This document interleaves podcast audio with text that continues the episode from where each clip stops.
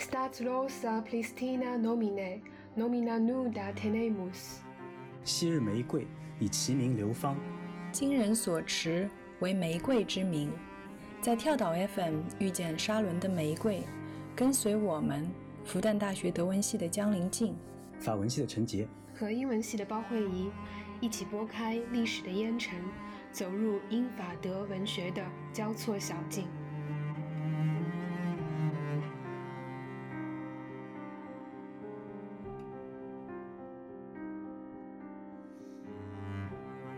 今天是我们这个沙伦的玫瑰的第一期播客，然后我们选择了莎士比亚作为我们谈论的主题。我想一个原因的话，是因为我们三个人在复旦最早的合作，呃，就是大概是开始于二零一六年，就是莎士比亚诞辰四百周年的时候。我记得当时我好像恰好是在外文学院，呃，就是主持青联会，所以就想呃邀请莎士比亚的译者朱生豪的儿子这个朱尚刚先生到复旦来做一场讲座，然后讲述一下他父亲呃朱生豪和他母亲宋清如呃是如何在抗战时期就是非常严酷的条件下呃翻译了莎士比亚的。呃然后当时呃刚刚进复旦应该不算很久的这个英文系的包老师就参与进来了，但其实我们在之前就也和慧怡就已经私下认识了。然后陈杰老师的话，是因为他和这个朱生豪呃，还有还有朱尚刚正好都是嘉兴人，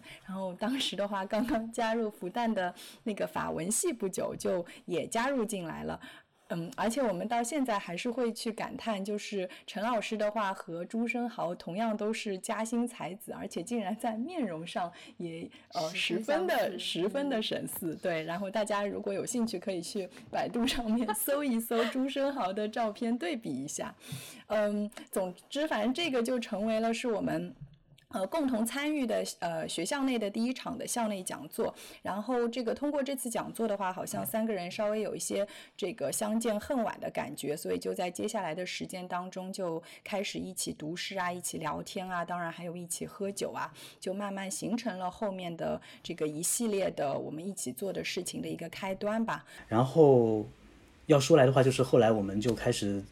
筹措一个就是一起开课的这样一个事情，然后当时其中有一讲我们就我们就三个人一起在在台上等于说各自分享了英法德三语的诗歌和这个葡萄酒的关系，对吧？呃，因为有酒有诗嘛，所以所以在校园里面还蛮有一点点影响的。之后我们就就开始尝试是不是能够开成一个常常态的这样的一个课程，后来就在外院开了应该说英法德三语文学与绘画中的经典意象，对吧？然后因为我们可能三个人在这个学术的理解上可能呃非常想做一些跨语种啊，包括甚至跨学科的这样的一个尝试，呃争取在那个有限的这样的一个课堂的时间讲课的这样的一个环境里面，我们能够把呃文学史文学史艺术史把很多东西甚至古典音乐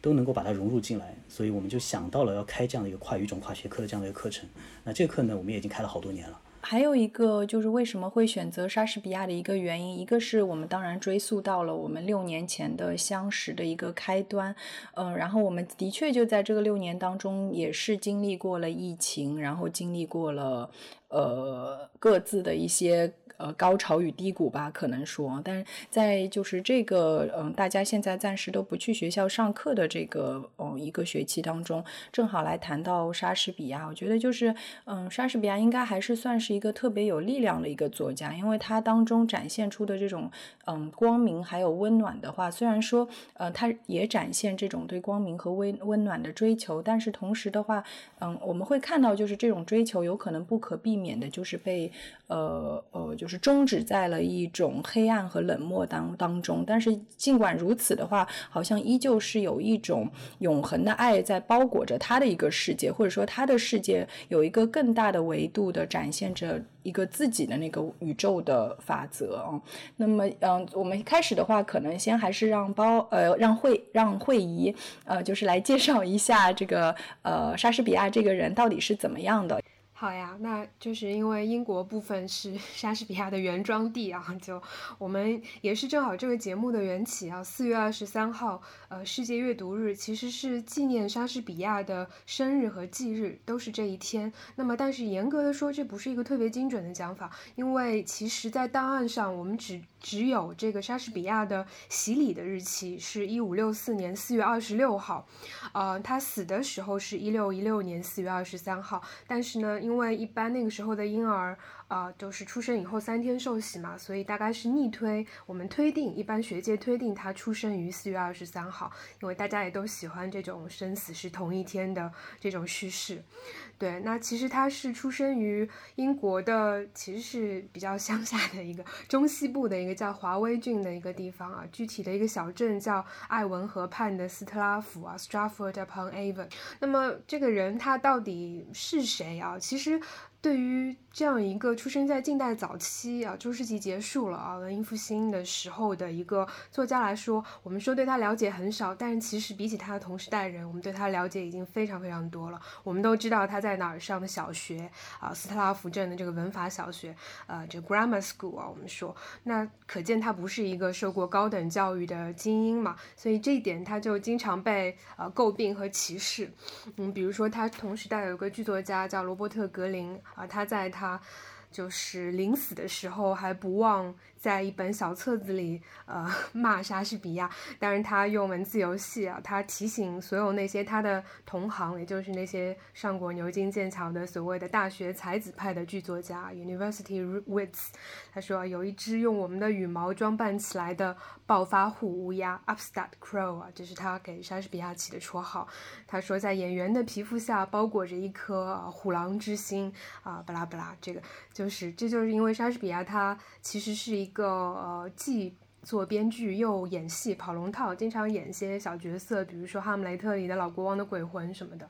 啊、呃，然后但后来后期当然也做剧院经理啊。哎，对哦，嗯，哎，我正好插一句问慧仪哦，就是我还看到，就是说那个莎士比亚的话，好像他曾经在呃饥荒的时候囤粮，什么发国难财，因为正好不是现在，就我不知道这个是真的还是假的。就感觉是一个卑鄙小人。没有，莎士比亚感觉是一个幸存大师、嗯、他一生当中好几次遇到很危险的情况，包括闹瘟疫、闹饥荒，还有更多的是一些政治迫害什么的，但他都非常小心的就是活下来了，然后把他的作品能写完，这一点上就是也是为他的这个性格增添了很多神秘色彩。其实也多亏了那个罗伯特·格林就黑他，所以我们才有了最早关于他作为一个剧作家的记录啊，因为你被一线评论家黑，那证明其实是等于说呃，等于是一个剧作家的成人礼嘛，因为值得一黑了。嗯，但是他就是同时期的，包括他的朋友，还有他的呃一些竞争对手，对他都呃不是很客气。比如说本琼森啊，就是都是讽刺他没有上过大学。本琼森说他什么 For though thou hast small Latin and less Greek 啊，少安拉丁更显希腊，就是说他 basically 说他的嗯就是教育程度太低啊，不像他们都会拉丁文希腊文。但是恰恰是这一点呃反而成就了莎士比亚的这个天才的呃了不起，因为他不仰仗于这些所谓的精英的牛剑教育。嗯，但是就是比较冤的一点可能是后来呃，实际上就形成了所谓的莎士比亚迷思，就是大家开始不相信一个只上过文法学校的人能写出这样的剧本，那么于是就诞生了一派叫反斯特拉福派。然后所谓反斯特拉福派就是他们不相信所有莎士比亚的剧本是由这个出生于呃这个艾文河畔斯特拉福的这个威廉莎士比亚写的，所以他们为他就是说提出了各种潜在的呃幽灵写手啊、呃，比如说说他是那个浮士德博士的这个那个剧本的作家马洛写的，或者说是本琼森写的啊、呃。最夸张的还有说他所有的剧本其实是伊丽莎白一世女王本人写的，因为女王本人确实是票友，就很喜欢看戏，然后他们说呃莎士比亚是他的笔名。那这个当然这些今天已经呃就可以一笑置之啊，基本上嗯不太被当当成一个严肃的呃一个学派来看待了。因为刚才就是那个慧怡讲到了他的这种就是少玩拉丁，然后更显希腊，我觉得好像德国对他的这种接受大概就是开始于一种这种对精英化，或者说是一种应该说是反反法国精英的一种就是开始吧。因为德国人的话最早的话是差不多是在就是十八世纪下半叶的时候开始反对呃开始这个推崇莎士比亚，然后这种推崇的话大概主要是与就是与那个法国古典主义之间的对法国古典主义的一种反抗是有关系的。那么最早的话当然是追溯追溯到这个莱辛，莱辛他在他的这个汉堡剧评当中就是反对这个法国戏剧舞台嗯呃，反对这个德国的戏剧舞台将法国的新古典主义作为他们的一个典范。因为在此之前的话可能德国的这个戏剧舞台上也是以这个高乃伊啊然后拉辛啊这些这个呃法国新古典主义的这个戏剧作为他们的一个呃典范或者模本吧。所以从莱辛开始他就是推崇他觉得就是更加自由或者说更加辽阔的一个莎士比亚的戏剧作为他们、呃、作为新德国戏剧的一个楷模。然后还有比如说像是什么我们今天可能会讲到的《仲夏夜之梦》啊什么《驯悍记》啊之类的都是嗯可以说是德已经算是成为了德国的经典了。那么呃就是我觉得大概这个为什么莎士比亚在德国那个时候启蒙运动后来到狂飙突进时期成为了德国文人当中的一种就是天才的一个楷模的话，大概也是因为就是他们觉得在法国古典主义戏剧当中好像你呃翻开第一页的时候你大概已经知道后面的故事会怎么样发生，或者说它大概是以一个怎么样的模式会进行下去啊。但是他们认为就是莎士比亚的故事是完全突破你的一种设想的，它是一种好像要冲破那个枷锁的一种呃，没有受到束缚的一种激情。嗯就比如说他们认为为什么历史上有那么多各种各样的这个复仇记复仇剧，虽然复仇的原因可能各不相同，但是大概的话就是都是那个复仇者拼了命的想要去完成他的这个复仇的任务。但是为什么只有莎士比亚笔下的这个复仇者的话他会去犹豫，他会去嗯去思考，就是说这个复仇本身到底是不是正确的，或者说他甚至成为了一部呃复仇就是复仇剧的复仇吧，复仇对复仇剧这个模式本身的一种复仇，对对对啊，所以他们就觉得他们从来像是打开了天眼一样，就从来没有看过这样子的戏剧，所以对于他们来说，他们觉得这就是一种就是绝对的创作自由，就是诗人或者说你可以说剧作家，他不需要受服于任何的一些这种条条框框或者本来的那个创作的模式，而他可以完完全全的根据自己的一种创作自由来进行创作。刚才我我就是听了，首先我是听到那个慧怡讲到，这就是他他在呃讲到那个莎士比亚的生平的时候，也就是感感觉到法国文学当中也有类似的例子。然后呢，年代上可能比莎士比亚稍微晚一些啊、呃，比莎士比亚晚了半个世纪的这样的这样的一个法国人，就是很有名的，同样也很有名的就是叫做莫里埃，也是一个剧作家，对吧？然后呃，其实莫里埃他跟莎士比亚有很多一一样的地方，就是说他是作家，他是剧作家，他写作戏剧，然后呢他同时他又演戏。嗯，他们这种类似的这样的一种经历，就既创作然后又登台演戏，然后自己又同时又经营自己的剧团，他们就这样的一种多重的身份呃会让别人呃就会让同时代的人就是找到机会去可能去调侃一下，甚至他的敌人会借此来攻击他。就比方说呃莫里埃的敌人他就会就会攻击莫里埃，呃说呃他在当年在奥尔良大学号称是读过一个法学的一个这个本科的，然后但是他那个法法学的那个学位其实是买来的，就他只在奥尔良是那个待了两天，呃，在在在奥尔良住了两晚，在旅店住了两晚，然后就就用他爸的钱，呃、用他爸的钱，然后买买了一个文凭，然后说自己是法学的学士毕业什么之类的。还有一个就是两个人非常相似的一点什么呢？就跟有人质疑莎士比亚的作品是不是莎士比亚自己写的一样，就是法国从十九世纪末二十世纪初开始。就就开始有有一些人，其中有一位就是始作俑者，还是我们呃慧怡非常了解的一位法国的十九世纪末的诗人，颓废派的这样的诗人，啊、呃，就是嗯、呃、皮埃尔·路易斯，皮埃尔·路易斯，啊、呃，就是就是就是对，就是路易斯他皮埃尔·路易斯他就是第一个写写了一本厚厚的一本书来来表达他的一个观点，就是说莫里哀所有的作品都是高乃伊写的啊，就是就就是高高乃伊，因为高乃伊原来他自己你知道吗，就是高乃伊在他写作西德之前，他创作的大部分都是喜剧，这这这是一点。然后呢，后来高乃伊再也没有创作喜剧了，然后按照皮埃尔·路易斯的观点，就是说高乃伊是化名莫里埃，然后然后继续创作喜剧啊，等等等等，就跟他们说，对，说莎士比亚的都是马洛写的，因为反正马洛二十九岁就跟人斗殴把自己斗死了，所以死无对证，就说全是五十几岁的老头写的东西，都是那个青年人。后来莎士比亚改了他的同时代人，他俩同年出生的，所以特别好用。嗯，所以看来这种这种这种背景歧视哪儿都存在。对的，而且而且因为他们两个人之间相对相似的这样的一个经历，所以就更加更加觉得让让我想到这这一点。然后呃，接下来就是那个呃，刚才林静讲到的，就是德国，他其实德国发现这个莎士比亚，或者德国人开始呃推崇莎士比亚，始于可能莱辛以及莱辛所代表的这种。呃，民可能自我的这样的意识的一个一种觉醒，然后呢，他为了这样的一种，就是为德国文学，等于说德国，尤其德国的戏剧文学找到一种新的这样的一个可能性，然后呢，就树立了莎士比亚这样的一个典范。那其实这条路法国也走，然后法国从十八世纪末开始，十九世纪初更加明显，就法国也出现了这样的一批人，开始自我反叛，就开始自我反叛，就是他们也觉得古典主义，我们自己的古典主义传统已经变成了这种。就是呃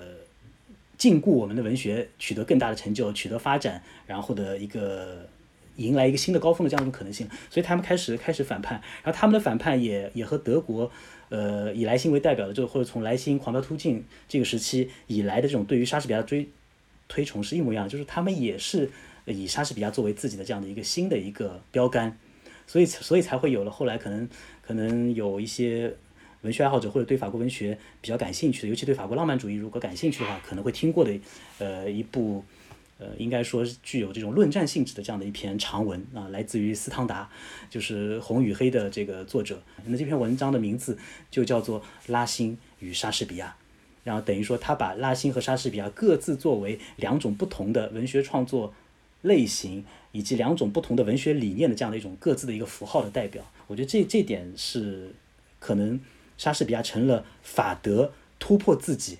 就可能是对于法国来说是突破自己，那对于德国来说可能是找到自己，或者是重新找到自己的这样的一种参照吧。我觉得，呃，的确，就对德国来说，它显然就是一条寻找自我的一条路，但是它在在这个寻找自我的这条路当中，也反过来是这个让莎士比亚慢慢慢慢去适合德国的一条路。因为我就想到，就是德国，呃，第一次上演莎士比亚，第一次应该是最早的话是《暴风雨》，但是最让就是德国人震惊的是《哈姆雷特》的上演嘛，大概在这个一七七六年的时候，然后这个。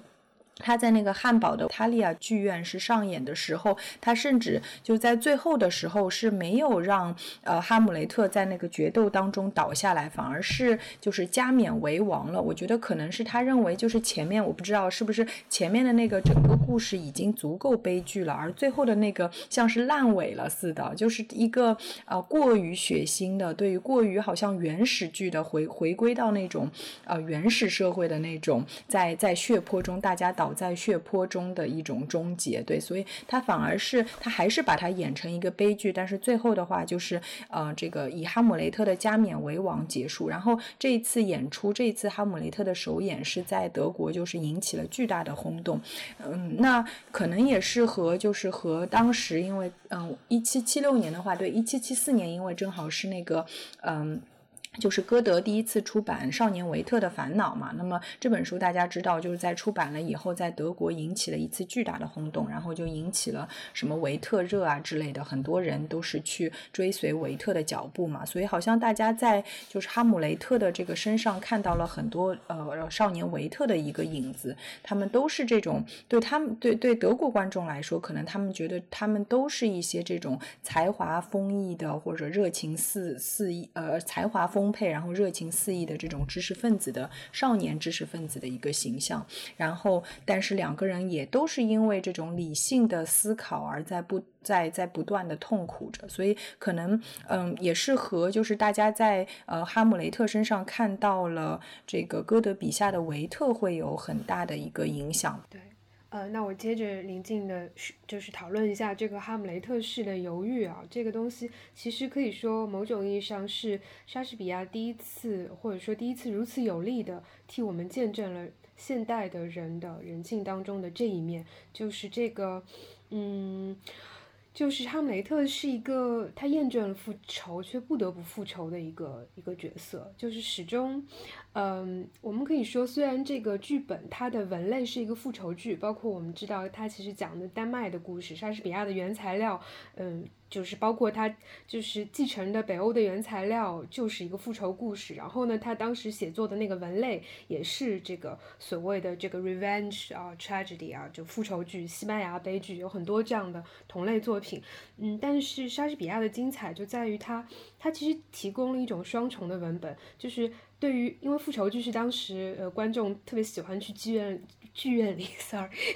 剧院里就是花钱看的，因为特别爽嘛，就是最后啊坏人死了，然后嗯正义得到伸张，就是当你渴望表面的这种 catharsis 渴望渴望复仇剧的人会得到一部复仇剧，但是更敏锐的观众他会看到对复仇的批评，也像刚刚才林静说的对复仇的复仇，或者我们说对复仇的一个反思，实际上一个厌倦了复仇在复仇当中看不到不能相信复仇的正当性，但是却被裹挟着嗯，在一个复仇为神圣职责的一个伦理社会里却不得不去复仇的人，这个才是莎士比亚的一个悲剧的实质。那么这个其实实际上是嗯，他背后有一个更深的一个反思，就是其实这个老克劳迪乌克劳迪乌斯和老哈姆雷特之间的差异真的有呃，在剧本里文本表面那样呈现的那么嗯，显著吗？其实克劳迪乌斯在篡夺了他的哥哥的王国的同时，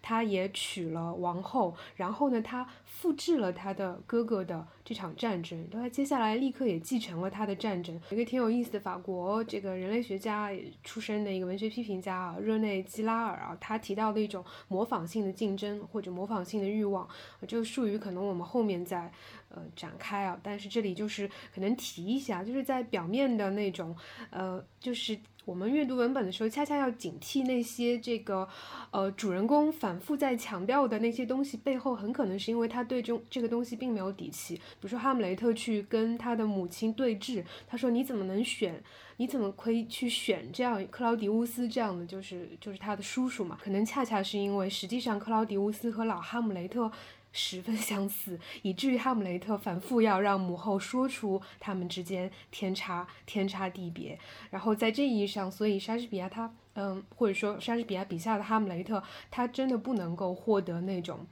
坚信要去复仇的一种一种动力。所以就是某种意义上，很多一些批评家呃或者我们所谓的正常人就喜欢说啊哈姆雷特最后是疯了，或者他有一种癔症啊、呃、一些精神分析学派的就很喜欢说那他是有很多为他诊断的方法，哪种分裂啊呃哪种癫狂，其实这是一种懒惰，就是我们其实拒绝，如果我们就是贴一个标签说哈姆雷特就是一个、呃、高贵的疯子，虽然是高贵但还是疯子，但其实我们就是在拒绝承认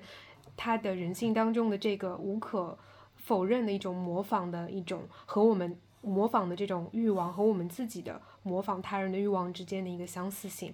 嗯，所以就是这一点上嗯，其实莎士比亚给了足够多的影子的，包括他在这个呃《哈姆雷特》里有个剧中剧嘛，什么捕鼠器对吧，为了要引出这个杀父真相、嗯、对对对对对，克库巴那个，他就觉得哎，就是他当时其实为自己不能够激起足够的激情和公愤去复仇而感到羞愧，因为他认为说，哎，那赫库巴的悲伤对你们是什么呢？一个虚幻的影子。可是你这些演员都能够为他流泪啊，然后他感到了自己一种为自己的那种激情的缺乏而感到几乎是一种。一种羞愧，但是他后面又他自己又他在排练那个戏班子的时候又有一段很有名的这个独白，他说啊什么嗯，演戏的目的就在于向自然呃举起一面镜子，呃、什么给美德看一看他的神情，给轻慢看一看他的面目，给当今的时代看看他自己的形态、呃、和印记。这个其实也是很值得玩味的一句话。包括哈姆雷特后来闯进他母后的闺房嘛，就跟那格特鲁德说什么来坐下来不要动啊，妈妈我要把一面镜子放在你面前，让你看一看你自己的灵魂。嗯、呃，其实这面镜子既是举给他母亲的，也是莎士比亚呃不是是哈姆雷特其实是举给自己看的，并且他或许是嗯、呃，对于对于人与人何以嗯、呃，自动的就成为了一个没有意识到的情况下就会开始彼此模仿这件事情感到了一个莫大的一个恐惧。就是我听那个呃慧仪刚才说的，基本上好像我们看到比如说在吉拉尔那边，然后我们现代的那些阐释基本上还是把他的这种犹豫或者说把他的这种不行动的确是作为一种就是高贵的一种从可以说一种现代性的高贵来来进行阐释的、哦、就德国嗯在那个浪漫主义时期也是这样，但是很有趣的是后来他们产生了一种就是偏离，嗯就是大概在这个一八三零年这个法国的七月革命之后，因为有一些德国人开始热烈的就是向往那个革命嘛，然后他们就觉得这个时候的话好像哈姆雷特的那种只思考然后不行动就变成是去反映了这种在政治上非常疲软的一个德国了，因为他们的邻居对啊他们有一个在在行动上非常非常积极的一个邻居对啊邻居在此，而且他因为我不知道呃你们在读那个哈姆雷特的时候有没有注意到他那个莎士比亚有一个很有趣的一个就是背景的介绍吧，也就是这个他说这个丹麦王子在回到呃丹麦参加他父亲的葬礼的之前，他是在德国的那个维滕堡大学就读书的，然后应该他跟那个霍拉旭对对对还有后来后来的一些什么大学朋友对来的一些朋友都是在那里求学的，然后当时他还是希望就是说他能够再回到他想回到德国继续去深造的。那么后来的话就是这个这个细节就被这个德国当时的那些革命诗人拉出来了，就说这个哈姆雷特是在维滕堡读大学的这个细节拉出来，他们就觉得他的这种就是呃为了扼杀自由的呃扼杀了自由的这种到处犹豫的一个懦夫的一个形象，是主要是因为他在德国的大学里面就待的时间太久了，然后在那个诗歌当中他就说说这个人总是就说哈姆雷特老是总是久坐然后躺在床上，而且读书读的太多，然后就变得易喘又肥胖，然后他最佳的行动就是思考，长时间在维滕堡不是教室就是酒馆，所以就把这个这种嗯，哈姆雷特式的当时的这个德意志哈姆雷特式的这种悲哀和无奈就就和当时的一个德国知识分子的那种呃无奈就结合在了一起。对，所以我觉得这也是一个很有意思的一个转折吧，就之前的话基本上对哈姆雷特还是一个正面的一个阐释，然后到了这个革命时期的话他这种不行动他这种多思考反而就成为了一种懦弱的一个象征。就我不知道比如说在法国的话像在那个呃，陈杰刚才说到的那个就是拉辛和莎莎士比亚当中，他对比如说哈姆雷特的这个阐释或者说对对莎士比亚的一个阐读究竟是主要还是正面的，对吧？哦，刚才那个林静在讲到这个哈姆雷特的时候他还讲一度讲到说德国有一个行动力很强的邻居，对吧？然后我猜我猜想我猜想这个行动力很强的邻居大概就是法国了吧。然后那个法国其实也有一位呃，在法国的文学史上可能地位堪比歌德的这样的一个一个所谓的大文豪吧，就是雨果。那么雨果其实他也是不仅是青年时代，就雨果整个一生他都无比的推崇莎士比亚，以至于他在莎士比亚后面我们可能也会再再聊聊回过来聊到这个这个书，就以至于他在莎士比亚诞诞辰三百周年，也就一八六四年的那个时候呢，就出版了一本厚厚的书啊、呃，来总结他所有的文学的理念啊。这、呃、这本书的书名就叫做《威廉·莎士比亚》。讲到了那个哈姆雷特，显然是在雨果看来，哈姆雷特是莎士比亚可能最了不起的作品。然后他讲到那个哈姆雷特的时候，他也讨论了这个所谓的犹疑的这个问题。就他就拿哈姆雷特跟谁做比较呢？跟古希腊悲剧，他把哈姆雷特跟俄瑞特斯特做比较。然后呢，俄瑞特斯特和哈姆雷特可比较之处呃，当然肯定是因为他们有着相似的这样的一个行动嘛，对吧？就他们都面临着一个这个复仇的这个问题，而且都是要为自己的父亲复仇。然后俄俄瑞特斯特要为自己的父亲阿伽门农复仇，而且他为这个父亲复仇，他的矛头也要指向他的母亲。啊，当然，当然，哈姆雷特不完全是要要要要刺杀这个母亲啊，哈姆雷特主要是要这个雨果就他就把这两个角色做比较的时候，他就说了一句很有意思的话，他说俄瑞特斯担负的是一个确凿的命运，然后呢，哈姆雷特呢，他面对的是一个未知的命途，他这种确凿性好像来自于就是典型的古希腊的那种宿命悲剧里面的这种设置，也就是说你你之所以会。会这样子是因为这是你的宿命嘛，对吧？就是就是那个俄狄浦斯他费了好大劲才明白啊，原来原来这这个东西是是自己的宿命。然后就说这种宿命呢，之所以是确凿，好像它是因为它外部加诸于他的，这是外部加诸于他的，这是神加诸于他的，这是来自于神谕或者等等等等，就外部加诸于他的。那么这个是典型的这个希腊悲剧，他说。然后呢，哈姆雷特式的这种悲剧呢，是内心悲剧，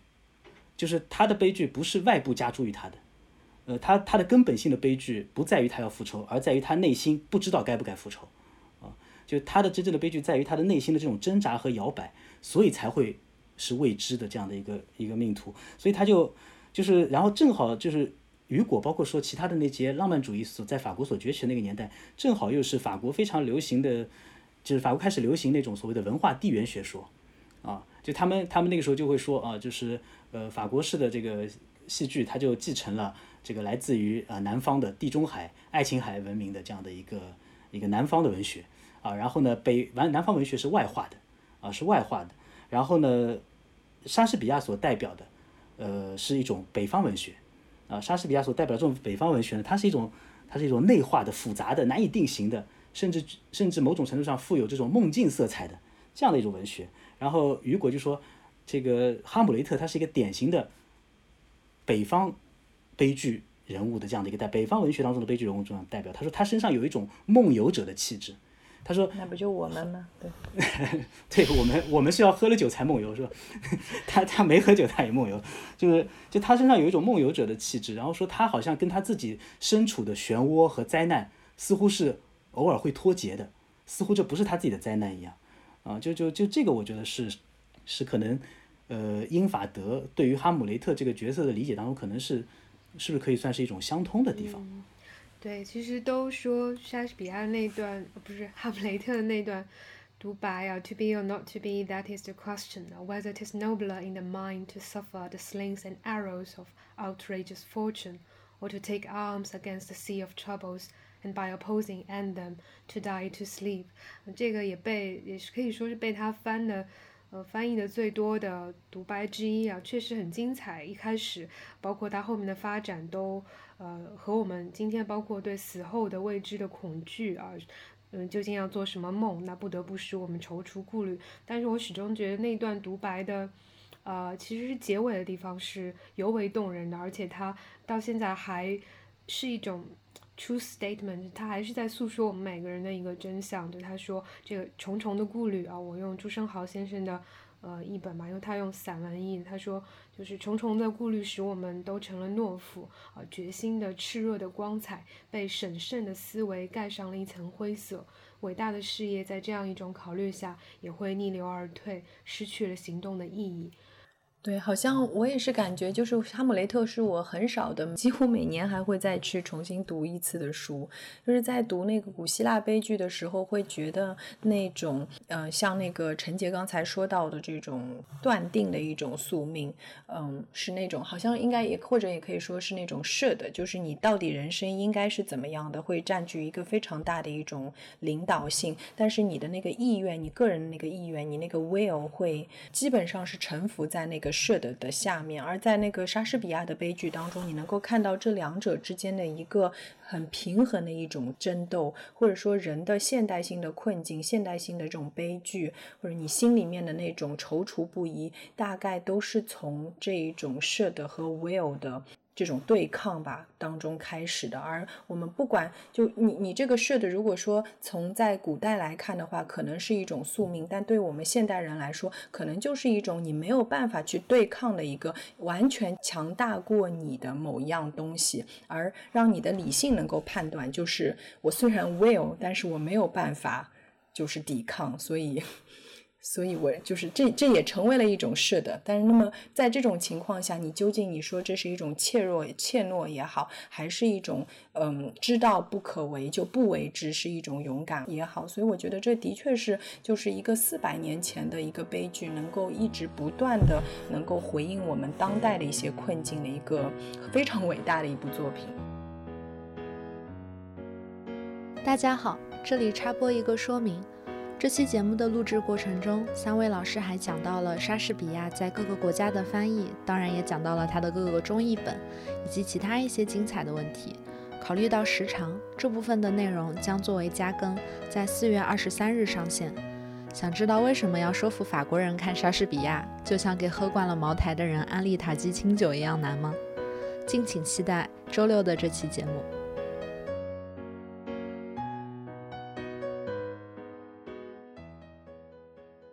莎士比亚他自己，他就从来没有相信过天才的这个绝对的创作自由，的确是浪漫派批评家加给他，而有自己的 agenda 在里面。然后莎士比亚不仅不相信呃创造上的天才的这个绝对的本真和自由，他甚至不相信人类本身，就是他不相信他笔下的人的性格或者人角色的性格具有这种独一无二性。实际上就是他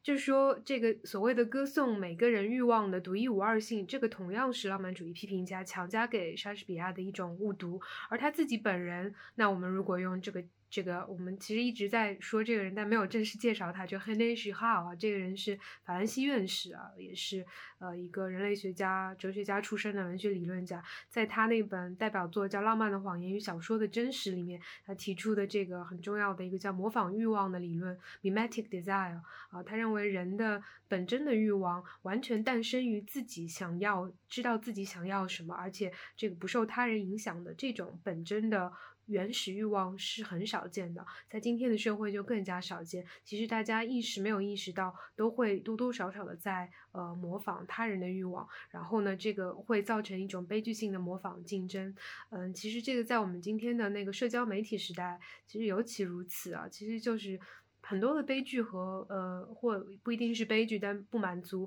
都来自于每个人都渴求别人已经有的东西。然后其实你说，嗯，某种意义上，当然我这个瞎说啊，股市也很像这个东西。这个一个 stock， 它它的价值并不是它的价值，呃。值钱并不是因为它自己的本身的价值，而是因为其他人都想要这只股票，所以它的价格就变真了。所以就是本真的自发的愿望在今天和在莎士比亚时代同时同样少见，而莎士比亚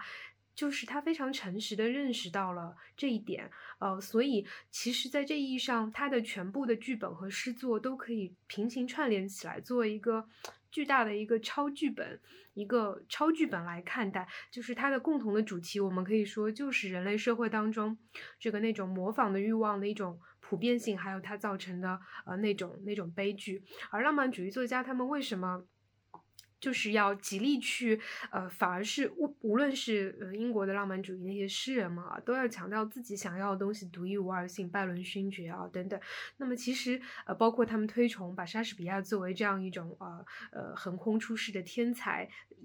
诗人英雄啊来推崇，其实恰恰是因为知道他们本身缺乏这样的一个东西，所以要树立这样的一个榜样。呃、很多时候都是这个样子，包括呃，比如说基拉尔的那个比较重要的那个三角欲望的理论啊，他就认为我们其实在渴望一个东西的时候，从我们自己的角度出发，我们是主体，然后被我们渴望那个东西是个客体，但是实际上我们往往没有意识到的是，是这个欲望是经过中介的，就是有一个所谓的一个介体。就是我要不就是补充一下好了，因为我估计有可能有些读者没有读过那个就是吉拉尔的那本啊呃《浪漫的谎言与小说的真实》。对，其实他这里面就是讲到的那个个理论的话，就是说我们虽然表面上在很多的这个作品当中，文学作品当中看到的是 A 和 B 之间的一个关系啊，或者说他认为在一些比较粗劣的一些小说当中，你会看到是 A 非常一个浪漫的 A 的主体，就是非常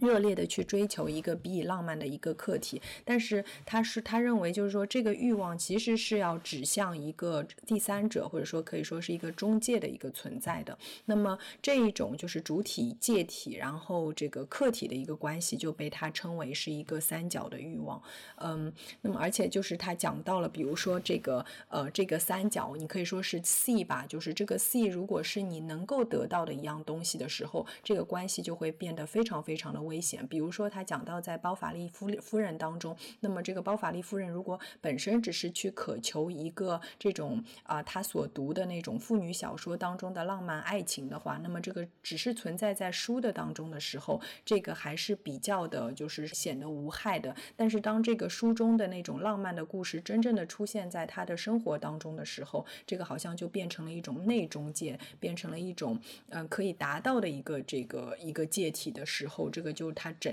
成为了他整个悲剧的一个开端了。那么就我就我一个就德文系的和这个英文系的都特别喜欢这个法文系的这一个人类学家的对这本书，而且我觉得就我因为读这本书的时候的确是对自己的一个，尤其是在一个现代社会当中对自己的一个非常好的警醒。因为虽然说比如说他所描述的在莎士比亚的这个当中展现的大概都是一个恋爱关系当中的三角，但是我们应该能够感受到就是这种介体其实在现代世界当中是有、呃、就是它的各种各样的变形的。你不管说是像慧怡刚才说到的这种经济、呃、在经济在股票市场当中的这种经济万能的观念，或者说你说科技至上的观念，甚至是你说是在浪漫主义当中这种个人的绝对的、呃、正当性，个人人呃，诗人的一种绝对的审美的一种绝对的正当性，它都可可能是成为一种隐秘的这个第三者。就是当我们我们现在都是这个社会都是标榜自发性嘛，标榜我和他者的一个不同，就当我们在标榜这种嗯自我的不同的时候，或许我们也可以通过吉拉尔的这个理论去尝试去发现一下，就是在这种虚荣的个人主义之后，是不是也可能模呃隐藏的是对呃他人的一个模仿，是对一种介体的一种向往。嗯，对，其实像莎士比亚就是这一点，可以说他根本那个时候人类学也没有诞生，他也不是靠，他是完全靠了一个挺本能的一个作家的直觉洞悉到了。而且不仅是在剧作中，比如他的十四行诗一百四十四首，如果我们只看那些猎奇，那表面看到就是三角恋啊，就他有一个男性的呃恋人，有一个女性的恋人，然后这两个人都甚至可能还是他介绍认识的，然后他两人都为了他莎士比亚呈现了一种让自己感受更好的，就是你们都是因为爱我，所以你们要走到一起，这样你们可以加倍的拥有我。但是其实他当然在呈现这个可能的同时，他做了很大的一个反讽，就是实际上嗯，其实呃，我们每一个人都不自由，我们在这个关系里面，这个三角关系里都成了这个模仿欲望的玩偶，就没有人有一个真正的主体。但是在一些看似无害的、呃、喜剧里，因为《仲夏夜之梦》真真的是一个完美的一个例子，因为它一就是两对恋人、嗯、对对对，就跟、嗯、我也不会搓麻将，但是就是都都就是每个人都跟另一个人结对子、嗯，就是我觉得德国当然就是有那个亲和力嘛，一样的嘛，但反过来、啊、但就这显然德莎士比亚就好多了，最后都有情人终成眷属的。对，这个就是他为我们给给发的汤。就是《仲夏夜之梦》，大家可能也知道，它是一种所谓的节庆剧嘛，武武肃节的一个节庆剧。然后它披着一个，它骗过我们的一个呃一个有趣的地方，就是大家都觉得它虽然都很喜欢它，它也是上演剧目上演次数最多，也最难买票。我从来没有能在环球剧院买到过，提早半年都没有买到过《仲夏夜之梦》的票。但是大家都带着一种愉快的就是 lightheartedness， 觉得看一看很开心，而且最后一定不会受伤害，出来的时候你好我好大家好，就没有见到其实莎士比亚他在这个剧本里到底在做什么。仲夏夜之梦其实是一个挺可怕的一个剧本，它向我们就是呈现的是呃，爱情的本质是不存在的，就是每一个人他都呃可以成为 A B C D， 它可以随随机搭配，每一个人都是另外三个猎人的中介，然后它是一种不断加速的一个万花筒，就是它其实一开始拉山德、德米特律斯两个男一男二嘛，德米特德米特律斯一开始是这个女一海丽娜的前男友，但是在剧本开始的时候，他们两个就都去爱女二了，就爱那个赫米娅，然后赫米娅是喜欢拉山德的，这是一个双向箭头，然后德米特律斯是单恋拉山德，然后海丽娜是喜欢依然喜欢着德米特里斯，但是德米特里斯已经去喜欢他的好朋友了。哎，听起来怎么那么狗血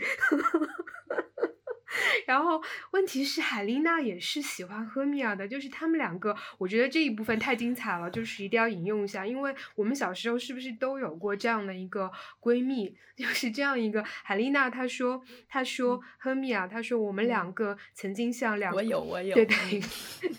对，就是那种连上厕所都要拉着手一起去上的，然后就觉得一定要什么东西喜欢同一个人都一起分享，对偶像也要，然后她她很漂亮的一个隐喻，她说赫米娅，我们曾经绣着同一朵花，描着同一个图样，我们坐在同一个椅垫上，哼着一个歌啊，我可能没有背完背对，但是大致啊，他说我们的手、我们的身体、我们的声音都是连在一起不可分，然后他说我们生长在一起，正如并蒂的樱桃啊、呃，看似两个，其实却连生在一起，我们是结在同一根茎上的两颗可爱的果实。这个大家如果熟悉中国学传统，这个太像描描写这个男女之间的一种，当然我们不能说这就是一个 lesbian 的剧本啊，但是这个里面莎士比亚最擅长就是这种，他不说穿啊，然后然后赫米娅接着说，他说我们的身体虽然分开，但我们的心只有一个，我们的身体好像两个互通姻缘的名门，我们的心好像呃男男女家庭的文章合而为一，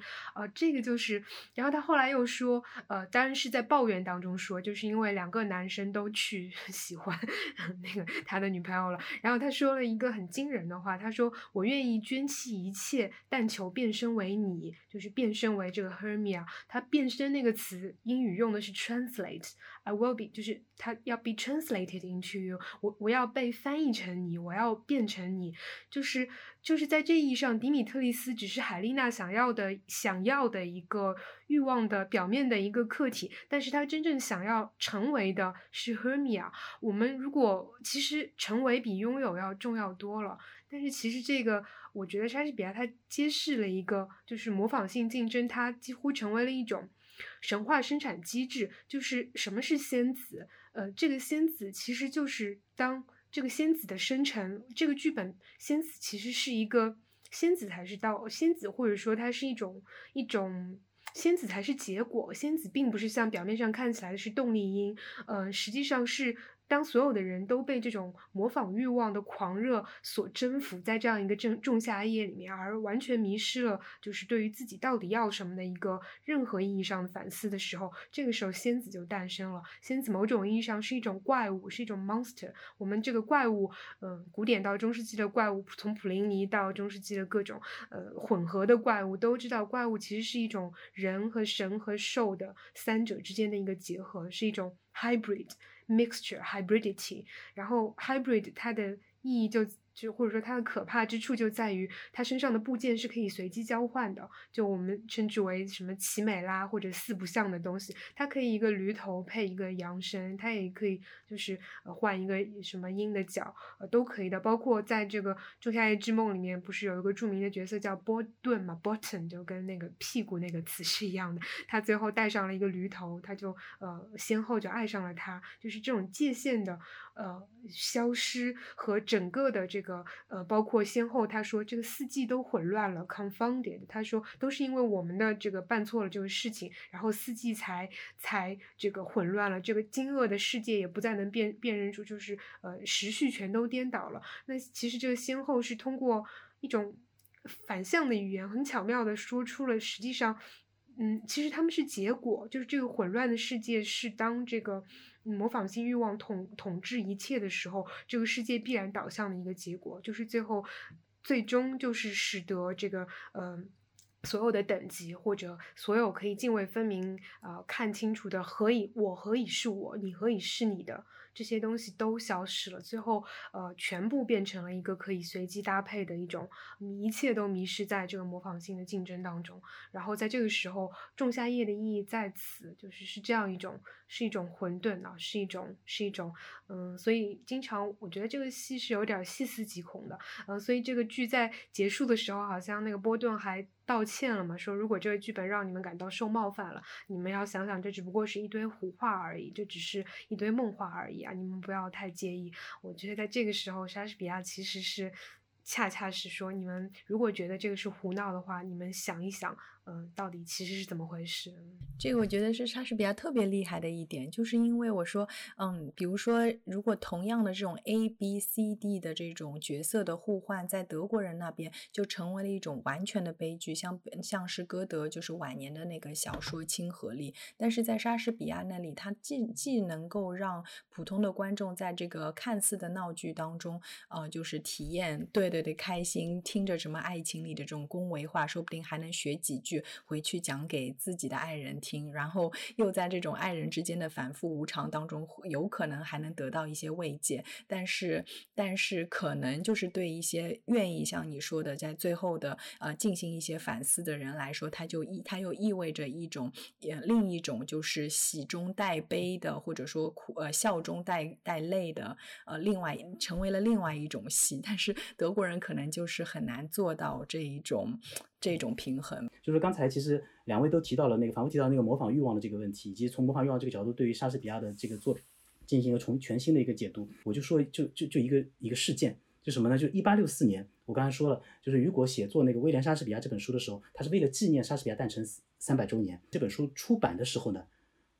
其实雨果呢他是在流亡的，流亡在英属的一个海岛叫做根西岛上面。然后他在根西岛上面，但是他在巴黎的那些朋友们，所有的那些拥趸们，他的读者们，他们文艺界的那些朋友们，他们为了要庆祝这个莎士比亚诞辰三百周年以及雨果的这本新作的这个出版，他们就决定要要办一个大型的一个活动。而这个活动呢，原来就是定在了四月二十三号，就一八六四年的四月二十三号，也就是莎士比亚的被认为是莎士比亚诞辰的那一天啊，来来举行。但是我先要说一下，就这个活动最后是没有办成，因为拿破仑三世就他所代表的这个法国当局是当场就当时就决定取消这个禁止这个活动的举办。但是我们来做一个假设，就如果这个活动举办的话会是一个什么样的活动呢？他们当时打算在巴黎办一个盛大的宴会，然后这场宴会呢将会邀请当时巴黎文学艺术界所有的人士来参加，共同庆祝那个、呃、新书的出版以及莎士比亚诞辰三百周年。但是在这张长长的宴会桌的主座的位置，他们是空缺的，他们把主座的位置留出来，毫无疑问这张、这个、这张主座是留给那个缺席者雨果的。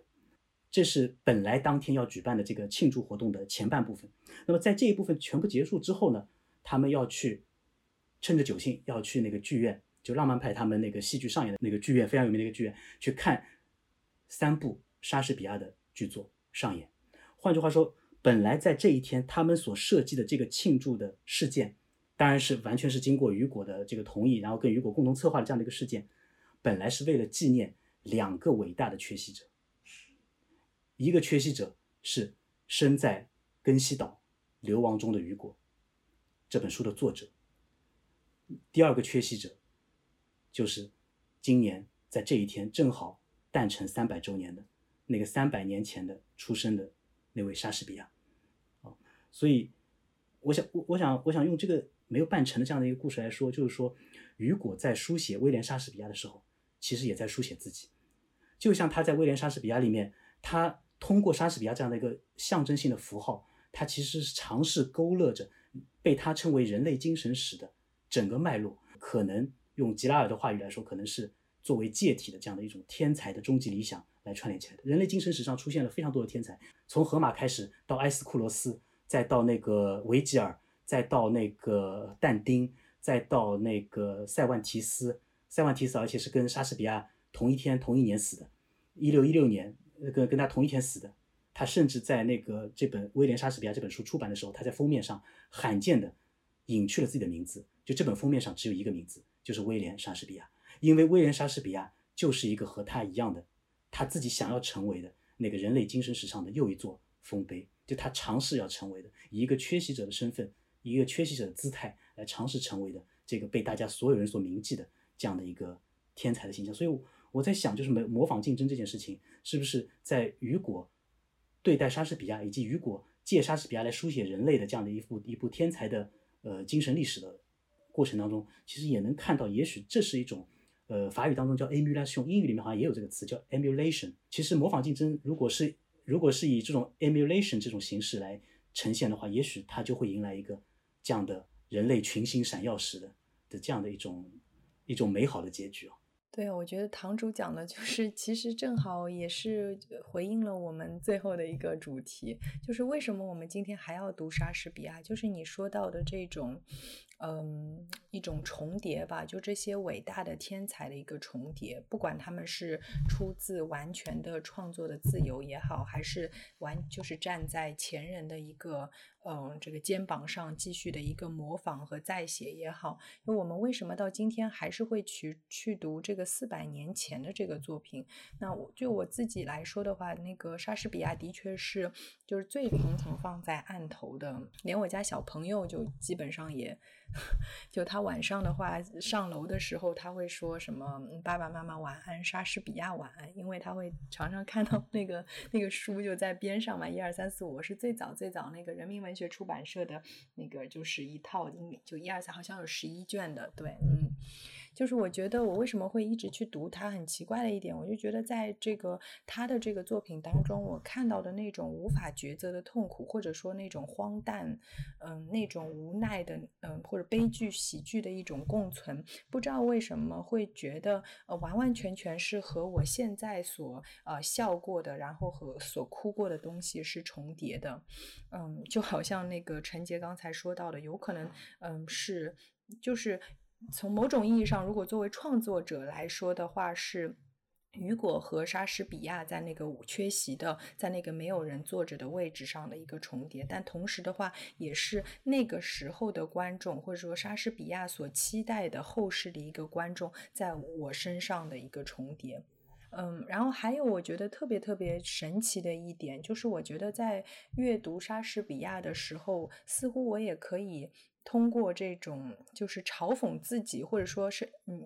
嗯，痛恨自己或者怜悯自己，嗯，达成一定的和世界的这个和解，这种和解可能和古希腊悲剧当中的所谓的这种进化是有嗯一定的区别的，就是我们虽然在他的这个作品当中知道我们最后还是必然的全然孤独的，但是我们还是可以在这个寻找的路上，即使你知道这个寻找的路是没有出路的，你还是可以在这条路的当中去寻找那种和解和宽恕，就是他的这个作品当中有很多很多嗯，人和人之间的爱。嗯，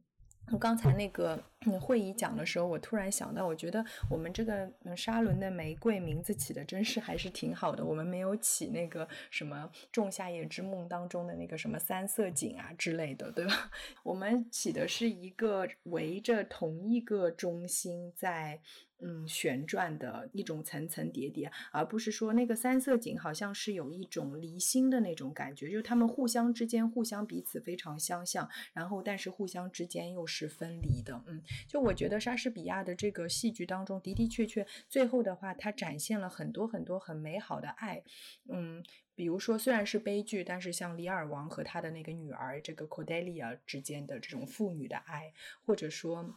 哈姆雷特和后拉叙之间的那种朋友之间的爱，而且同时的话大概他能够告诉我们，就是如果这种爱这种爱的存在不在了，就是这种缺失爱缺失的时候所带来的痛苦和煎熬，大概就是我们痛苦的一种源头。比如说这个奥赛罗就是失去了对他妻子的信任的时候的这种痛心疾首，然后李尔王被他的这个女儿虐待的时候的这种撕心裂肺，就是他的这种描述当中展现给我们的是一种爱的能力，就是你是有能力去爱的，但是当你否认了这种爱的能力，当你不需要被别人爱，但是你也缺乏了爱的能力的时候，大概我们就已经嗯，会生活在一个充满痛苦，然后一个黑暗的不信任的世界当中了。所以我觉得就是他的这种，就是虽然又揭露出了黑暗，但是同时把那种呃充满爱的瞬间展现给你的那个那那种作品，让我觉得他是一个特别适合我们今天来阅读的一个作家吧。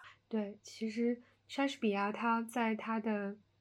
就是那些最打动我们的作品里，我觉得它其实都是诉说真相那种 true statement， 但这个真相不是真理那意义上的真相，它首先是剧中人的一个 personal true statement， 是他们剧中人的各自的个人的真相。但是它厉害的或者说它嗯神奇的一点是，它同时都非常可信的这些高度个人的 personal true statement 也成为了一种集体的人类共同命运的一种 collective true statement、呃、恐惧、贪婪、呃、渴望，还有人类所有的那些弱点，哪怕在它无情的向我们揭示呃，模仿欲望的普遍存在的时候，模仿欲望的被揭露，它不必导致鄙视，它也可以导致一种悲悯。我们要看见作为人类呃，也许我们之间的差异并没有那么的大，我们不必拼命的标榜自己的独一性才能够维持自己的自尊和骄傲。我们都是高兴了会笑、呃、痛苦了就会哭，受伤了会流血，饿肚子了会、呃、悲愤，就是这一点上大家都是人，你可以说他是为人性在做见证。所以就是我我很喜欢的一句，其实莎士比亚应该读过的那个米南德斯的这个剧本里面有一个呃拉丁文短语啊，叫这个 homo sum humani nihil a me alienum puto， 呃简单的译成中文就是我是人，但凡属人的一切我都不陌生啊、呃、我觉得莎士比亚他是用他的全部的作品为我们见证了呃，属人的一切意味着什么。他有他的高贵，有他的卑劣，但是这一切，甚至当我们发现我们在这些高贵和卑劣中并不独特的时候，我们依然要和他呃，可以有共存的一个可能性，然后甚至可以在呃，本身就在呈现这一切的普遍的这个过程当中，本身就可以得到呃一种一种安慰。所以嗯，我可能想到的还是这个呃十四行诗最有名的那首《夏日十四行诗》第十八首嘛，一般都当成这个呃爱情诗、情诗来读。它最后的两两行大家可能也呃比较著名，就是这个说 So long as man can breathe or eyes can see, so long lives this and this gives life to thee， 呃，一般都理解成是莎士比亚为他的这个俊友啊，就是这个也是爱人的友人说，那只要人类还能呼吸，眼睛看得见，那我为你写的诗就能够呃为你赋予生命。但是假如我我大胆的提出一个呃一种可能，如果我们把这个 So long live this and this gives life to thee 这个 thee 这个你，如果我们把这个你理解成 human truth，人性的真相的话，那么这句句子这一行诗就变成了，只要我的作品不仅仅是诗而已，它全部的作品，只要我的所有的这些作品，它还 So long lives this and this gives life to thee， 只要我的作品还在被阅读，那么这个人性的真相，关于人性的一切都还能够有生命有生机啊，能够被 given life 啊，能够被我们得到一种呃活生生的一个理解。我想就在这意义上的话呃，其实是一个更大的呃，或者说比一首情诗要更高的境界，或者更了不起的一种，他作为一个诗人对自己提出的一个要求，就是我将用我的作品永远永远的为人性做一个永恒的见证。但是刚才我听到那个慧怡引用了那句拉丁文，然后中文是我是人，属人的一切我都不陌生，对吧？我突然想到一个什么呢？就想到一个也是跟莎士比亚有所渊源的这样的一位法国十六世纪的非常著名的作家，叫做蒙田。据说莎士比亚还读过他的作品，就是那个蒙田他的那个随笔集其实是有被翻译到英国去的。那我不知道莎士比亚有没有读到随笔集当中的其中一个章节，叫做《论悔恨》里面的这样的一句话，就我每次给学生在上文学史课的时候，我们都会引用到这句话。那我想引用这句话来，或者说回应，或者说呼应刚才两位所说到的这样子读莎士比亚的理由。呃，这句话法语的原文是 Chaque homme porte en lui la forme entière de l'humaine condition， 翻成中文大概的意思是，每一个人身上都担负着人类生存境况的全部形式。